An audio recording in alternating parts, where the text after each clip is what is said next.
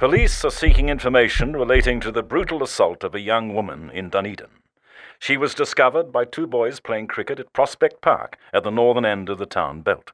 Police would like to speak to anyone who witnessed suspicious behaviour in the area between 10 pm last night and 6 am this morning. You don't see me, but I see you.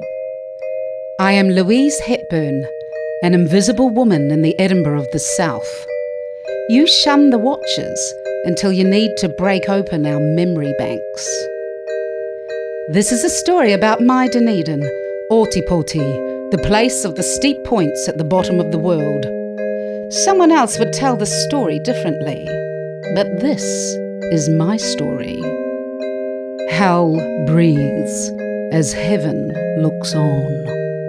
Prospect Park Productions New Zealand presents Dark Dunedin Heaven Looks On, a three part thriller podcast with a nostalgic and gothic Dunedin at its beating heart. Dark Dunedin was produced wholly in Ōtepoti, the Edinburgh of the South, with technical support from Otago Access Radio.